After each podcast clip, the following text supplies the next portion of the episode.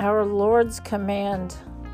Jesus asked Simon Peter a heart searching question long ago on the seashore in Galilee. He said, Do you love me? in John 21.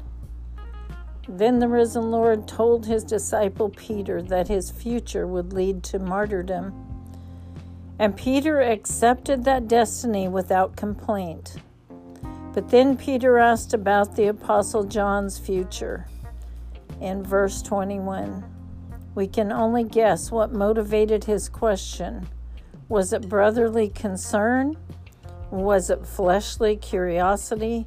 Was it resentment because he thought John might be spared a martyr's death? Whatever Peter's motive, Jesus responded with a counter question that applied not just to Peter, but to every follower of, of his. He said, If I want him to remain alive until I return, what is that to you?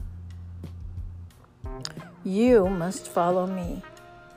Verse 22. In that question, Jesus was saying, in essence, don't you worry about what happens in the life of anybody else. Your task is to keep following me steadfastly. It is so easy to let our relationship with the Lord be overly influenced by the behavior and experiences of others, but we must not be concerned with what God has planned for anyone else.